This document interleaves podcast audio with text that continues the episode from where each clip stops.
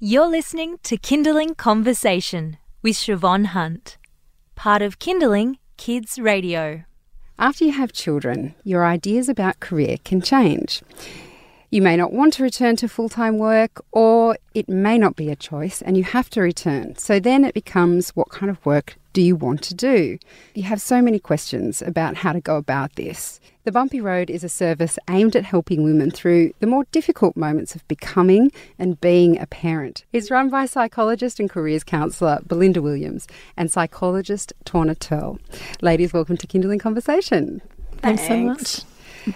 So, um, I take it this is a topic you guys deal with a lot. Mm. Women heading back into their working lives. Mm. What's the biggest question for them, Belinda? Why are they coming to see you? I think it, it is sort of summed up by I'm just not coping. Do you know, I've got these demands of life family, partner, financial work, and I cannot seem to balance them at the moment. And, and, I'm noticing shifts in me, other people are noticing shifts in me, and I don't know what to do. So it's sort of often a point of exasperation, um, and it's often a point where, via career and the conversation around career, is an easier access point for people to start talking about their mental health.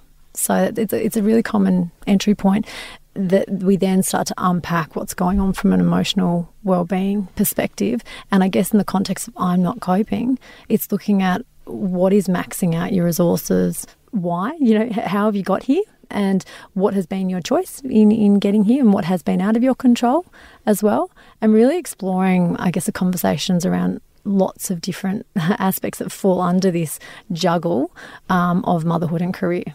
Torna, where do you go from that? I mean, does it always end in a conversation of, well, you need to change the job you do? Because most of us who have to work and have a family, I think workplaces are so, most workplaces can be very inflexible mm-hmm. to family life. And when you talk to people who are stuck in that rut mm. of how do I, I'm just exhausted all the time, they've often already looked at options within their own workplace and haven't found them. Yeah, you're right. I just want to qualify. We, um, we work with um, stay at home mums as well, um, women in part time work, as well as women in um, full time work around this issue um, because um, it's rele- relevant across those three scenarios. For women in work, yes, it's it's it's a conversation around navigating what's possible within that context. Um, and often that's met with disappointment because there is some inflexibility which they perhaps didn't navigate or think about beforehand. So it's not just about saying, well, throw the towel in and change jobs, because that's not feasible in most um, circumstances.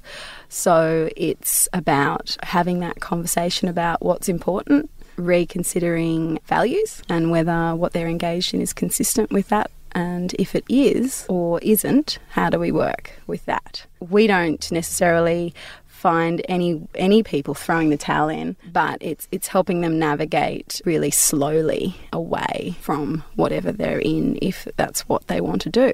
But sometimes these conversations end up with um, making decisions to stick with what they're doing, but just reorienting um, themselves elsewhere in life domains or personal domains, or re-engaging with parts of their pre-baby lives, which might not, which might be outside the, of the work context. You're listening to Kindling Conversation. I'm speaking with Belinda Williams, who's a psychologist and careers counsellor, and Torna Turl, who's a psychologist at the Bumpy Road. They look after, well, they look after lots of different people, but mainly women who are trying to make this parenting, work, life, just life in general thing work. Um, Belinda, when we were talking about um, work and career, how much of that unpacking how it's going mm. has to do with the relationship with their partner mm. and what their partner is doing in that whole juggle? It really varies depending on, on the, the situation, but um, certainly a conversation around who's in that support team um, within that family is often quite fundamental. And there's, you know, we're still in a society where men are paid higher on average. Um, so if you're in a heterosexual relationship, sometimes we fall into the the, the habit of yeah, man is assumed to be breadwinner or assumed to continue on at work, and the woman has taken time away from her career, um, and therefore then tries to re-engage on a part-time basis. So sometimes it's disrupting some of those assumptions that have been made, and looking at different optionality within that support team. So you know, is it you're getting, um, you know, experiencing difficulty because your child's been so sick and you've been the one to take time off all the time, you know, is there optionality of you taking the first half of the day, your partner taking the second half of the day? Is there optionality for um, them to take a little bit of a break while you reorient into the workforce so that you're not dealing with, you know, the mayhem of some daycare arrangements as well as, um, I guess, the return to work and the, the ramping up of projects and responsibilities there? Um, is it that financially um, for a period you are sort of treading water and buying in more support while you get used to it because it's a seismic shift from being at home with a baby or children you know, back into sort of juggling. And for some people, it's liberating. They're thinking, oh, great, you know, different context, new environment. I get to get dressed up, I get to catch the ferry, bus, train. And it can be, you know, something that's very enhancing um, whilst also adding stress at the same time. It's about looking at what role is work playing for you you know, is it a choice or it's, is it something that you sort of have to do in that specific context? Um, but I think having a conversation around the partner's involvement, the partner's contribution, the partner's flexibility, in addition to the woman, because ultimately um, there are two people that can have responsibility for the family life as well. And we need to make sure that there's not some assumptions that have been sort of operating that aren't actually. Um, validating and, and, and supporting you know the balance that that has sort of um, landed. Torna, mm. how much do you talk about mother guilt in your Ooh. sessions? Oh. Not just in sessions, but more generally. Look, guilt is it's a challenging thing to talk about. Belinda and I talk about, um, or maybe I shouldn't say, um, we talk about appropriate guilt and inappropriate guilt. So sorting through that to clarify um, emotion and so mother guilt is probably what ninety nine percent inappropriate guilt from my experience. Mm. I would say so. Yeah, because yeah. mm. that that it's, thing I never knew about mother guilt mm. until friends of mine had kids and I didn't have kids, and they were talking about going back to work, or maybe it was when my baby was young. And I remember distinctly, I remember my friend Alicia saying about going back to work, and she said, "Oh, yeah, but the mother guilt it never ends." And I was mm. like, "What's this mother guilt mm. stuff?" And it was a completely about? foreign concept. Mm. But as soon as I went back into the workforce, mm. or even mm. before I went back into the workforce, when I mm. went to the shops on my own for the first time, I was like, Oh, there it is. so yeah, it's um it's big and it grows with time sometimes if you don't um, open up about it. Um, but I think I think having a chat um, around what's feeding the guilt.